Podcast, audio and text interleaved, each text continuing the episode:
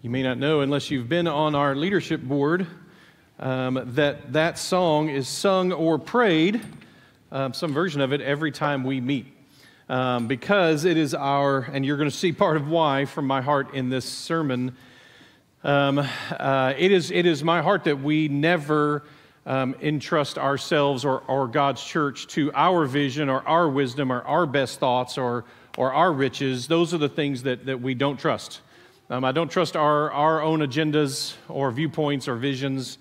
And in fact, our, our desire is that God's vision would be the only one that leads us. And, uh, and so that's, that's why we pray or sing that pretty at, at every meeting. So, um, anyway, just a good, encouraging reminder as always. So, as troubling as it is, we unpacked in detail last week the first three verses of 1 Samuel 15. And the people of Israel had been commanded to attack and to destroy the Amalekites. God had judged them and found them worthy of destruction, had waited 300 years um, after they had attacked the Israelite people in the 40th year of their wandering. Um, only the Philistines were more consistently an enemy of the Israelites um, than the Amalekites. Um, God had waited for three centuries, uh, but now their debt had come due. By the end of the sermon, we'll look at another passage that gives a hint maybe as to part of the level of um, anger that the people of Israel still felt in regards to the Amalekites. This event that we're looking at now is probably about 20 years or so. We don't know for sure, but about 20 years or so after Saul had sacrificed with Samuel, uh, failed to wait on Samuel to sacrifice in Gilgal. We studied that in chapter 13 of this same book. Um, at that point, we find out that's when God reveals to Saul, because of his sin, um, through Samuel, God tells Saul, um, you're, you're not going to be a dynasty. Your sons are not going to rule as kings. Um, I'm ending with you. When you die, the kingship is over. This passage, we're going to discover a new level, new level of Saul's disobedience is going to lead to God actually, essentially, firing Saul. Now, the people, by the time we're done, the people aren't going to know it. Um, but God has ordained it, He has proclaimed it. Saul is no longer his anointed king um, by the end of this chapter. Uh, verse 4 So Saul summoned the people. So remember, they'd been given the instruction to, to execute the Amalekites, not war, not battle, but to execute them. Um, so Saul summoned the people and numbered them in Telaim 200,000 men on foot and 10,000 men of Judah. Saul came into the city of Amalek and lay in wait in the valley. Now, we know numbers are tough in the Samuels. We've talked about that. Is this uh, meant to be, this, these, are these numbers meant to be idioms for there were a whole lot of them? Is this a literal counting that it seems shocking if there was that many who gathered? Um, and it raises all kinds of questions like you had 600 men the last time you fought and now you have 200,000. Uh, that's a pretty big leap in recruitment. Or, or, and why didn't you, if you had 200,000 people, why didn't you go wipe out the Philistines right after you defeated the Amalekites? And it's hard to understand. Regardless, what apparently happens is God sends a much larger force than would be normal um, for Israel to be able to gather. Um, and, and this large force gathers and gets ready to execute um, the Amalekites as God has instructed. Verse 6 And Saul said to the Kenites, Go, depart, go down from among the Amalekites, um, lest I destroy you with them, for you showed kindness to the people of Israel when they came up out of Egypt. So the Kenites departed from among the Amalekites. Okay, so the Kenites are another um, nomadic group. So the Amalekites are nomads, remember, but apparently they had chosen a city and had gathered in this city and had lived in this city. Now, it's very likely they took this city. And we're going to see the Amalekites were kind of uh, roving pillagers as a nomadic tribe. Everyone was afraid of them, um, and so that they would move around and destroy it. Maybe they had taken over a city, had conquered it, had killed everybody in it, and now they were living in this city. Um, and, and that was, and apparently the Kenites, um, who may, by the way, we don't really know, may also be known by another name, the Midianites. Now, if you're a, study, a student of the Bible, that name may sound familiar to you. Um, Jethro, the father in law of Moses, was a Midianite.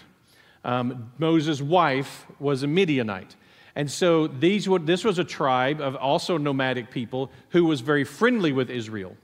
So apparently, the key, if that's who these were, the Kenites had gathered in the city of the Amalekites um, with them. And Saul somehow gets word to them, essentially saying, Listen, you don't want to be there when I show up. You don't want to still be in that city when we show up to, to, to execute everyone in the city, so get out now. Why this wasn't a hint to the Amalekites, maybe it didn't matter. I don't know. There's not a whole lot of detail here. We're just going to go with it. Um, okay, so verse 7. And Saul defeated the Amalekites from Havilah as far as Shur, which is east of Egypt. And he took Agag, the king of the Amalekites, alive, and devoted to destruction all the people with the edge of the sword. But Saul and the people spared Agag and the best of the sheep and of the oxen, of the fatted calves and the lambs, all that was good they would, uh, and all that was good and would not utterly destroy them. All that was despised and worthless they devoted to destruction. Okay, so we, we already, as readers, we're like, okay, that's a problem, right? That's not what God told him to do. He has now changed God's plans for God. Um, the, apparently, the battle itself was pretty uneventful, which is not surprising. Remember, it wasn't meant to be a battle, it was an execution. And so the people of Israel showed up. Um, they rounded up and, and executed them. Um, that's what was, was as a capital punishment, not really a battle. The problem was in an execution, you don't pillage the person who you're executing. And yet, that's what Saul and the people did. Um, they keep the best for themselves, they keep the king um, alive for some reason, but what was worthless, they destroy. On their way back from the battle, it's evening apparently, and that evening the word of the Lord came to Samuel. I regret that I have made Saul king, for he has turned back from following me and has not performed my commandments. And Samuel was angry, and he cried to the Lord all night. Now, this, this chapter is going to be very real from an emotional perspective. Um, and if you've never experienced, if you've not been in ministry long enough, or you've not been a parent long enough, or you've not whatever, that you have had someone who you invested in, that you poured out time and energy into, that you poured out money and attention to, that you mentored and tried to lead for decades and then have them turn. If you've not experienced that, then this is going to be confusing to you. Why is Samuel so angry? Why is Samuel so distraught with this? What is going on in Samuel's heart that he's so crushed in this, that he stays up all night crying? One, we should gain comfort in this. This is Samuel. I mean, if you listed the top five people nearest to, the, nearest to God in the Bible, Samuel probably make that top five. And here we have a man of God, a prophet of God, a priest of God, who, in his distress, at the emotion, in his emotions about this collapse of Saul, he's angry and he cries. Now, now why that emotional juxtaposition? Well, um, he's angry, but he cries. Well, that's one, some, some people understand that very well. But you, one, you have to remember that for men, typically we only really engage with two emotions angry and not angry right? Isn't that most common for us as guys? And so we, we connect with those, we link to those. We, we, all emotions, we kind of call one of those two things. And here you have Samuel. What's he angry about? Well, I can tell you. He's angry about all of it. One, he's angry at God. I mean, can you imagine him staying up that night and going like, oh, oh, I see. You repent of making Saul king. I don't know if you remember this, God, but we, you and I had a conversation a few decades ago when I came to you and said, hey, they want a king, and I said, I said, that's a terrible idea. But no, you said, go ahead and let them do it. and now you're going to regret. That, is that what I'm understanding? I've spent the last 20 plus years of my life devoting myself to this man, learning to love Saul, who's, let's be honest, not super lovable.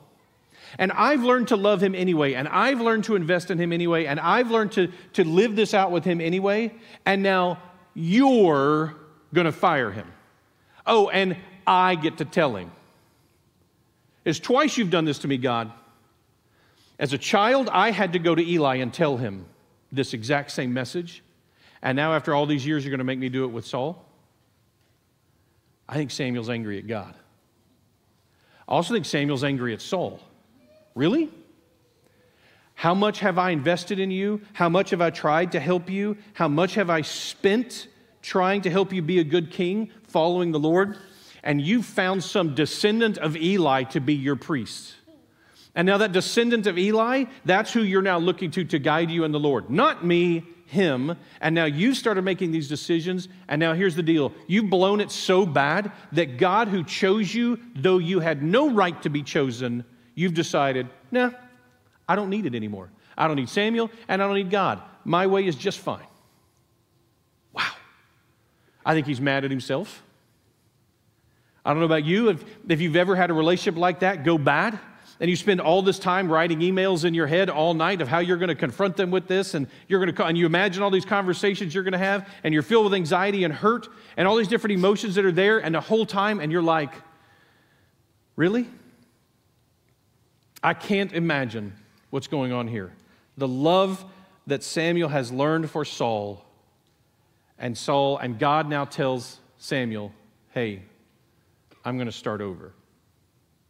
I'm starting over with a new one. Which is, by the way, what this word regret means.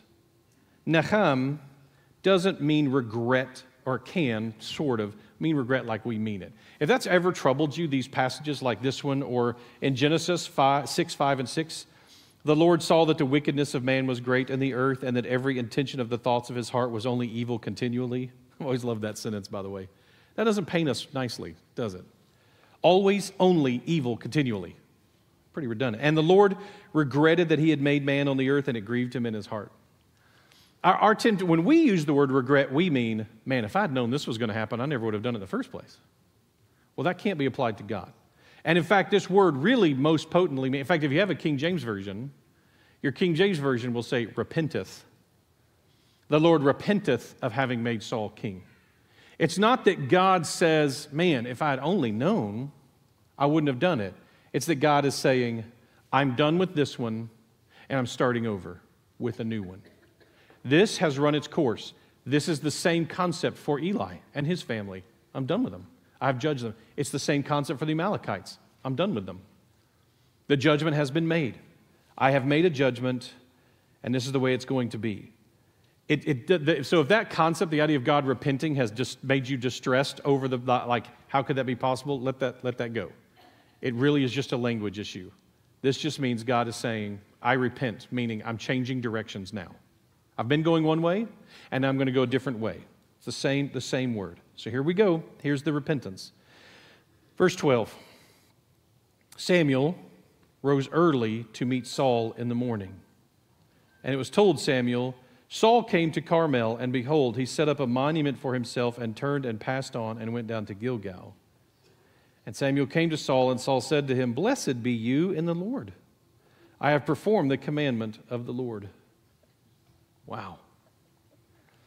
Saul left the execution, the clear execution. This was, you're not supposed to pillage, you're not supposed to celebrate. That's not what this is. This is an execution. Saul leaves this execution and goes all the way across the nation of Israel, out of his way, almost no matter where the Amalekites were, this was out of the way to go from to go all the way to Carmel to set up a monument to himself. He goes all the way to a high place to set up a monument to himself, not to honor God. He's not building an altar. That's not Saul's style. Saul is going to build a monument to Saul. He is quite literally, as we're going to talk about in a minute, building a monument to his own disobedience. And he wanted a good audience for this, so he brings the king of the Amalekites with him, his counterpart. Watch how, watch how I'm going to celebrate having defeated you. Then he goes all the way back to Gilgal with all, either meets the army there or goes all the way back to all that stuff. Now, someone, I love that, someone has snitched on him. Like someone went to Samuel and told him. And I've always imagined the guy's like, listen, I'm, you just got to know what happened. Just don't write it down. Don't put my name down, right? So that's why we don't know his name.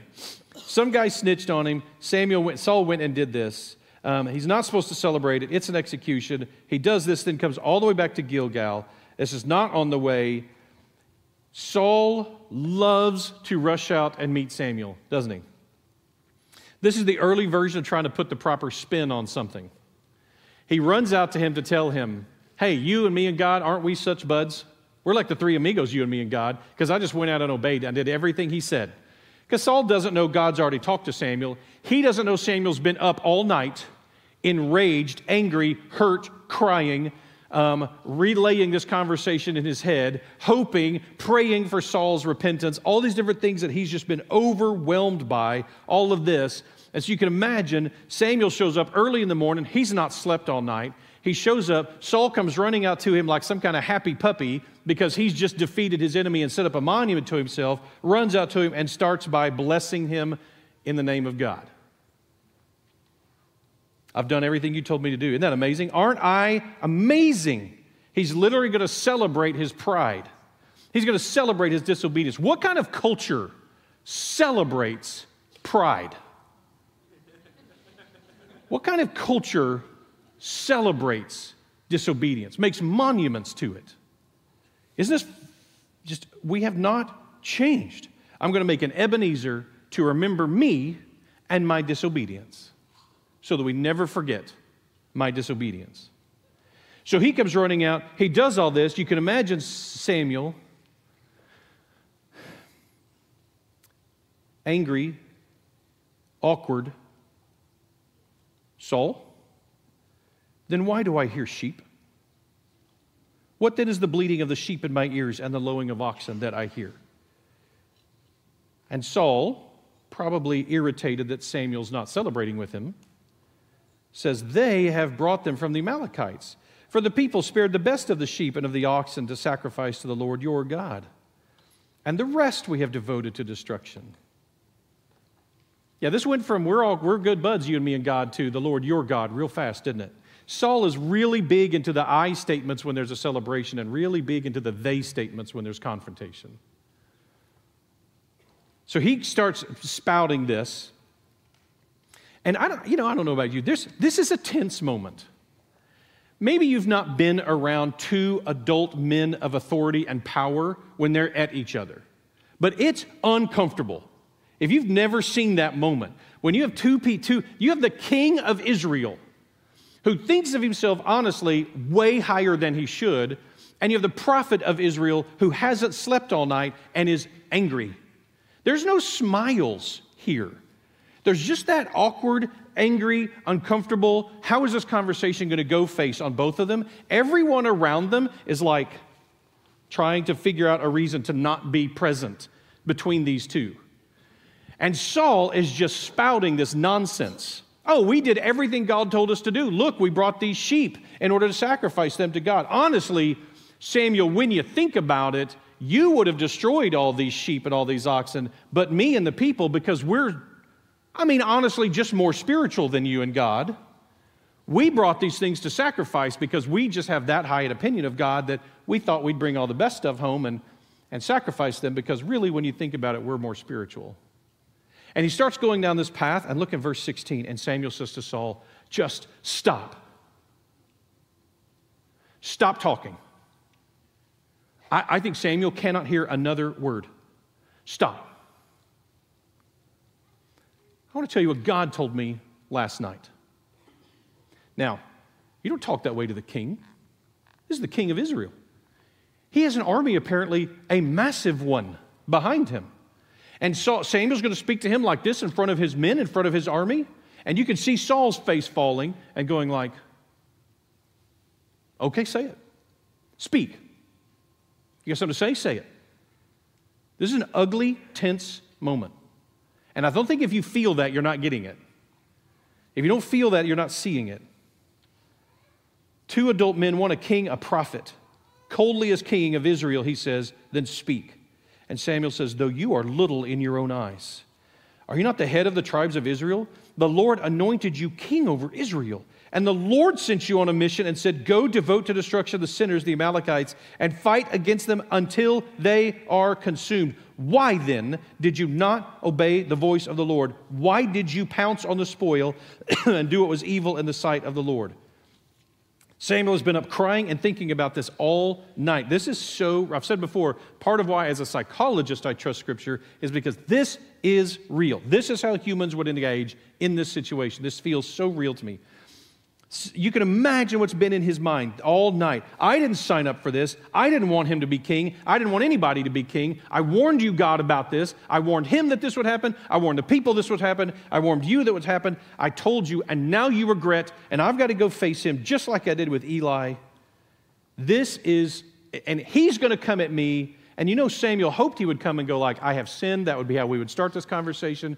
But no, he's going to come back at me with all of this just reams of justification, and I'm not, I'm not up for it. I'm going to have to face this man, and he's going to say, he doesn't understand, like Samuel does, how expensive it is to try to love people. I don't know if you picked up on that yet. How expensive it is to try to follow God. Everybody thinks they want to lead. Everybody out there. Everybody's like, yeah, someday I'm going to grow up and I'm going to lead. Be careful. It's not always that fun being the leader. If only I were in charge, we wouldn't have these problems. Really?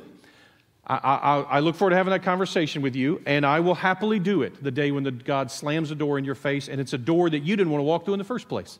You defied God. You didn't want to walk through that door. You finally obey and walk through that door, and then God goes like, you know what? Change my mind. I'm shutting that door. What? That's infuriating, and it's so challenging. Christian, be careful that when we are so sure that we're in the right. If you have assurance of your rightness, that is all the evidence you need that you're standing on sandy soil. And it's going to come down. Saul is twisting the truth to make himself seem right. He is so sure that he is beyond judgment that he has directly disobeyed the Lord, then set up a monument to his own disobedience, and then attempted to twist it so that somehow he can get the win out of this. So that somehow Samuel will go, Oh, you know what? Now that I really think about it, Saul, you're right. You win I lose. Listen to the defiance and the justification. It's going to continue. By the way, I'm curious about this phrase that Samuel starts with. Um, you are so small. Like, I don't know if this is meant to be ironic. Like, because he knows he just set up a monument to himself. You're, oh, I get, you're so humble, Saul. I get it. You're so humble. Is that what this is? Or is this insight? I've known you since you were hiding in the baggage. I know that the truth of this, the root of all of this, Saul, is your own insecurity. I know the truth of it. I know the truth of your frantic efforts to make everybody happy is just your own insecurity. And what you should have done was obeyed God. Verse, voice, verse 20. And Saul says to Samuel, Can you imagine this? Saul says to Samuel, I have obeyed the voice of the Lord. I've gone on a mission which the Lord sent me. I've brought Agag, the king of Amalek. I have devoted the Amalekites to destruction. But the people took the spoil, sheep and oxen, the best of the things devoted to destruction as sacrifice to the Lord your God in Gilgal. There it is again. God, it just breaks my heart every time I read that from anybody. The Lord your God. I did obey. In fact, really, the people and I are more zealous for God than you are, really. It makes you wonder did Saul even think that the word of God was from God, or did he just think it was from Samuel? Maybe he just didn't even believe it. I don't know. Are the instructions from God or the instructions just from me? It's one of the toughest things about trying to be a godly leader. Is this just me? Because I don't always know. What about when my word and God's word aren't in sync with each other? This is nothing more. Saul, right here, literally, guys, is doing nothing more than saying, I robbed a bank so I could put it in the offering plate. And justifying that. I did wrong, but I'm going to do right with it. Therefore, what I did wrong is not so bad. And in fact, I really, I just understand this better than you or God does. Samuel, I don't know if he's still mad, but here's what's funny. What Samuel's about to say is put in the form of a Hebrew poem. I don't know if he's been all, all night writing this. I don't know if this was dictated from, him, from God directly to him, but he essentially then creates a song, and parts of this song will be one of the most quoted sections of anything in the Bible throughout the rest of Scripture. It's going to be quoted by pretty much everybody. Samuel says, Has the Lord a great delight in burnt offerings and sacrifices, as in obeying the voice of the Lord? Behold, to obey is better than sacrifice, and to listen than the fat of rams. For rebellion is as the sin of divination, and presumption is as iniquity and idolatry. Because you have rejected the word of the Lord, he has rejected you from being king. Even if what you're saying is true, and I'm very dubious that it is, Saul, it's still disobedience. I want you to think about this for a second. Catch it, catch this. How important is sacrifice to God? Is this a God, is Yahweh a God who loves sacrifice? There's a whole system in the Old Testament on how to worship Him. It's called the sacrificial system. How many times in the New Testament is Jesus going to relate this? We should be living sacrifices. We should be poured out like drink offerings. Yahweh is a God who loves sacrifice. Sacrifice is a key tenet of every ethic he teaches. It is a huge deal. Sacrifice is huge to him. Huge. It is constant. He hardwired it into marriage. Marriage, the one thing I guarantee you you will get a chance to do in marriage is sacrifice. You may not get a chance to do any of the other fun stuff, but you sure get to sacrifice. If you've not picked up on yet that marriage is a terrible way of getting your needs and wants met, you should have talked to the manager. I don't know what to tell you, right? It is not made for, but if you want to spend the rest of your life sacrificing your needs and wants for another person, you can't do better than marriage for that. Sacrifice is a key tenet of everything God teaches for us. He sent his son. God himself came, experienced life as a human, to be a living sacrifice for us. The fulfillment of that entire sacrificial system, he is the Passover lamb. He is the sacrificial goat. He is he fulfills the entirety of all of that. That's him. That's how big a deal sacrifice is to God, and God still prefers obedience to sacrifice. This is not some simple, like, uh, you know, sacrifice is kind of a thing, but I like, I like, you know, I like this more. No, this is one of the most important things to God, and God says, and I still prefer obedience even over sacrifice. When you rebel against me, you might as well be casting spells. Witchcraft is always a funny one to me because it's like, okay, here's a list of the sins I've committed, and here's the few that I haven't. And murder's in there, right? I mean, let's use Jesus as example of like just hating someone bad enough that you would murder them if you could. Okay, yes, then yes, probably. But but besides that, right? The I haven't actually physically killed an innocent person. Like I haven't I haven't done that, right? But but I know how. I, I could. With the sin of witchcraft, I'm like, I don't even know if I would do it right. Like, I don't know if I know how to how to witchcraft. Like I don't, I don't think Harry, reading Harry Potter counts. Like I don't think that counts as it. And I don't I don't know what I don't know what to put there. Like I'm like, I don't, I don't, I don't even know how. I'd have to like do a bunch of research before I could commit that sin, right? You, you follow? And he's saying rebellion is just as bad. That I've done.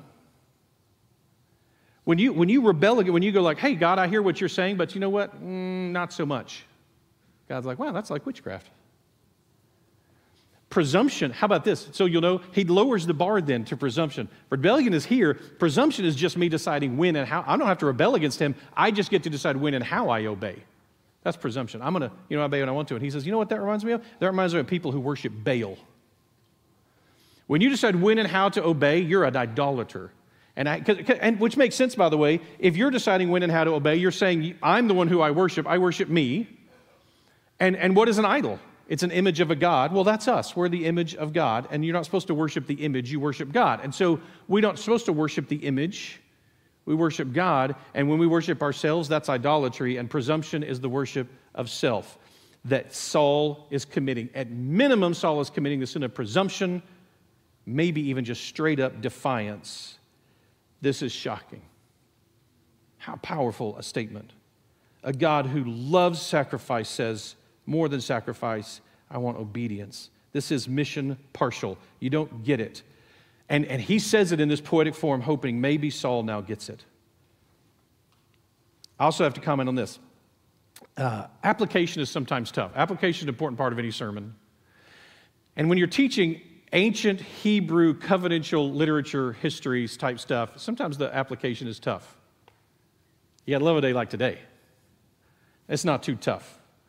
Sometimes it's tough. The character of God is our goal. What can we understand about Him? What is revealed about Him? The God who loves sacrifice wants obedience. Here's there's it, the, the, the application is probably already in every one of our brains. Every one of us knows where we are disobeying or living presumptuously.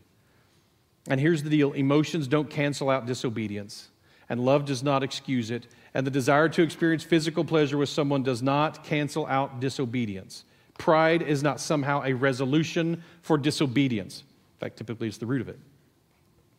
How do we need to apply this teaching? I don't know specifically for you. I know it involves this you trust, you listen, you obey, and you trust some more. And when you say, What is it in my life that I know right now I don't trust God enough to obey Him in? You may need to write that down. I'll give you a second in a minute to, if you've not thought of it yet. There is no way to vindicate ourselves, rationalize ourselves, justify ourselves, or buy ourselves out of the failure to obey God. Here's what's wild apparently, we can't even sacrifice our way out of disobeying God. Praise God that Christ created the solution for it through his sacrifice. He paid the just penalty for our disobedience. Otherwise, and I want you to hear this, I think we minimize this sometimes. Otherwise, we would face without filter or veil the wrath of a God who prefers obedience to sacrifice. And we're not very good at obedience. This understanding of his character, I, I, when I wrote this down, I was like, this is, this is as true as it gets. This understanding of his character would cause me to tremble in fear every day if it wasn't for Christ. I know how bad I am at obedience. I know my ability to justify and rationalize. I know this about me, and if I had to face God without Christ, a God who loves obedience more than sacrifice, what hope would I possibly have? Sacrifice? Nope, that's off the table. I can't cancel that out with that. Only His sacrifice. It is the grace. I'm telling you this first before I take a second for us to sit in silence and pray about God creating a clean heart in us. In the grace Christ purchased for me, I am free to obey even as poorly as I do. Praise God. God, help me and have mercy on me. So I'm going to give us a moment to consider in our own lives and then pray for God to teach us this. So let's take a moment.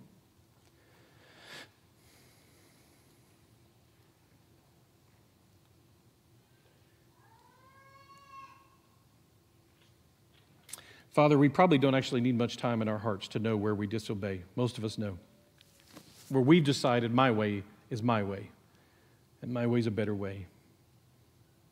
Lord, I pray that you would protect us from disobedience, protect us from rebellion, protect us from presumption. God, thank you that your grace is sufficient for when I do so so badly, that you are still so faithful. Father, I pray that you would help us to learn to live in obedience to you, to hear and to obey. That we would trust and listen and obey. Only you can empower this in us to grow and learn in this more and more. Thank you that your Son has paid this price. It's in his name we ask it. Amen. Verse 24 And Saul said to Samuel, I have sinned, for I have transgressed the commandment of your Lord and your words because I feared the people and obeyed their voice. Now, therefore, please pardon my sin and return with me that I may bow before the Lord. And Samuel said to Saul, I will not return with you, for you have rejected the word of the Lord, and the Lord has rejected you from being king over Israel. Understand that from God's perspective, in my opinion, as of right this moment, Saul is not the anointed king of Israel. He's fired. What Saul wants here, I want to read repentance into Saul here. But this little section and the next section, I think, convinces me it's not there. Saul wants to be restored. Here's how I read it. Could we just forget about this whole thing if I apologize? If I admit that I was weak, not a rebel, not presumptuous, I was just weak. Listen, I was just swayed by sinners.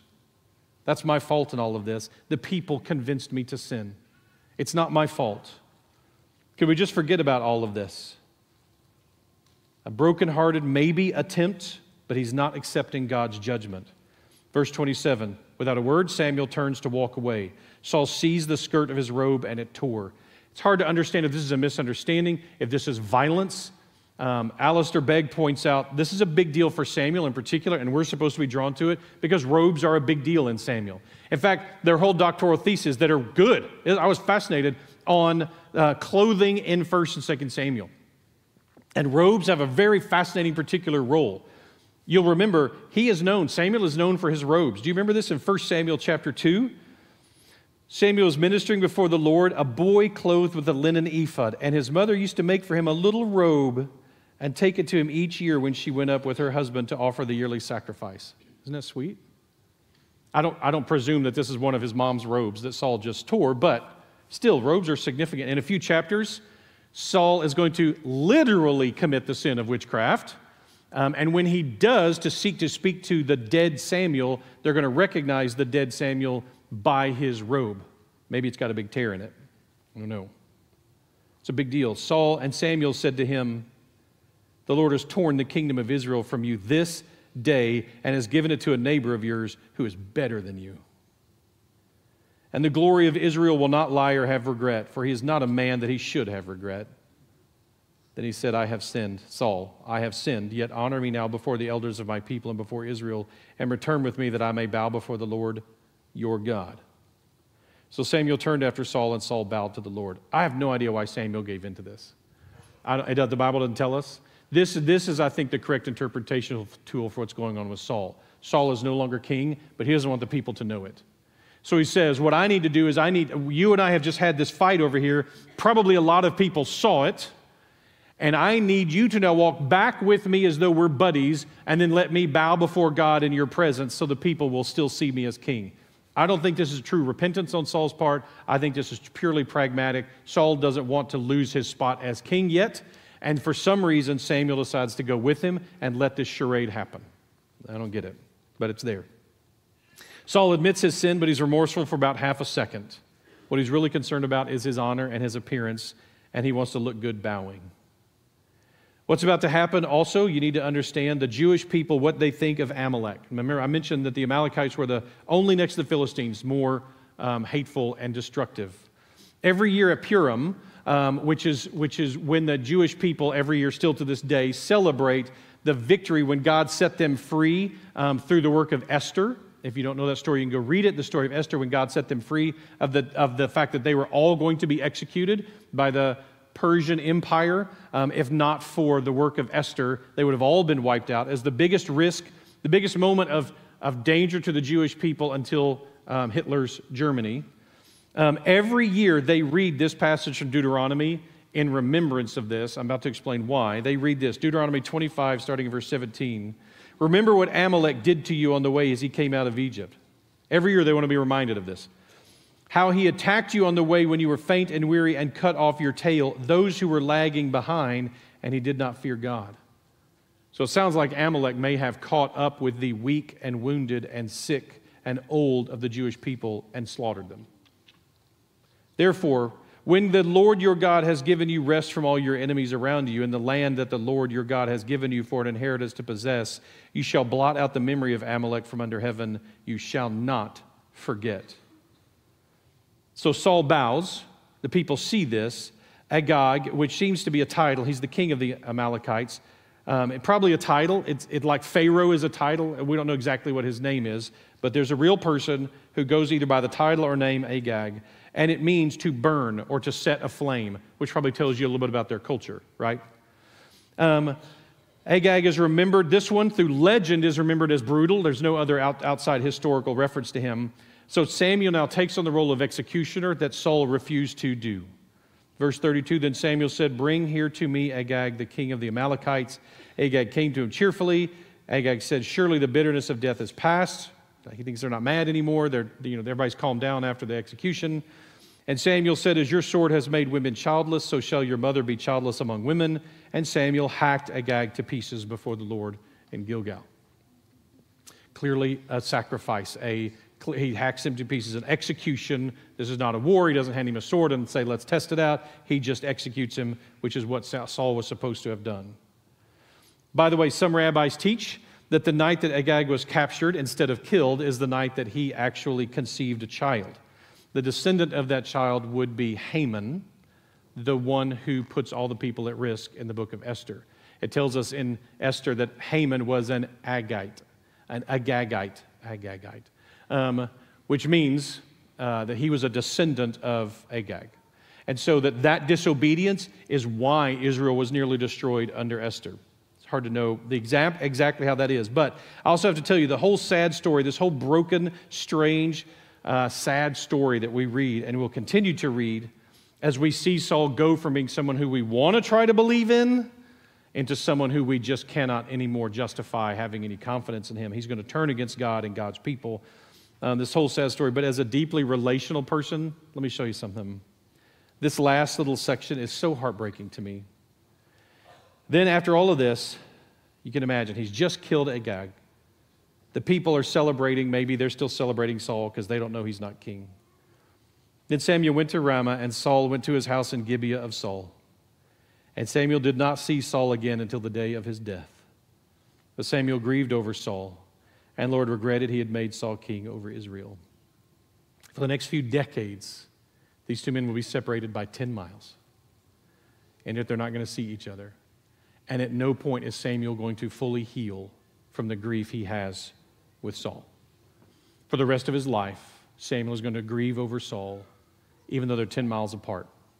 And nothing is ever, they are never going to be reunited. In fact, here's the amazing part, and very weird, is that after Samuel's death, they will be reunited. That's a story for another day.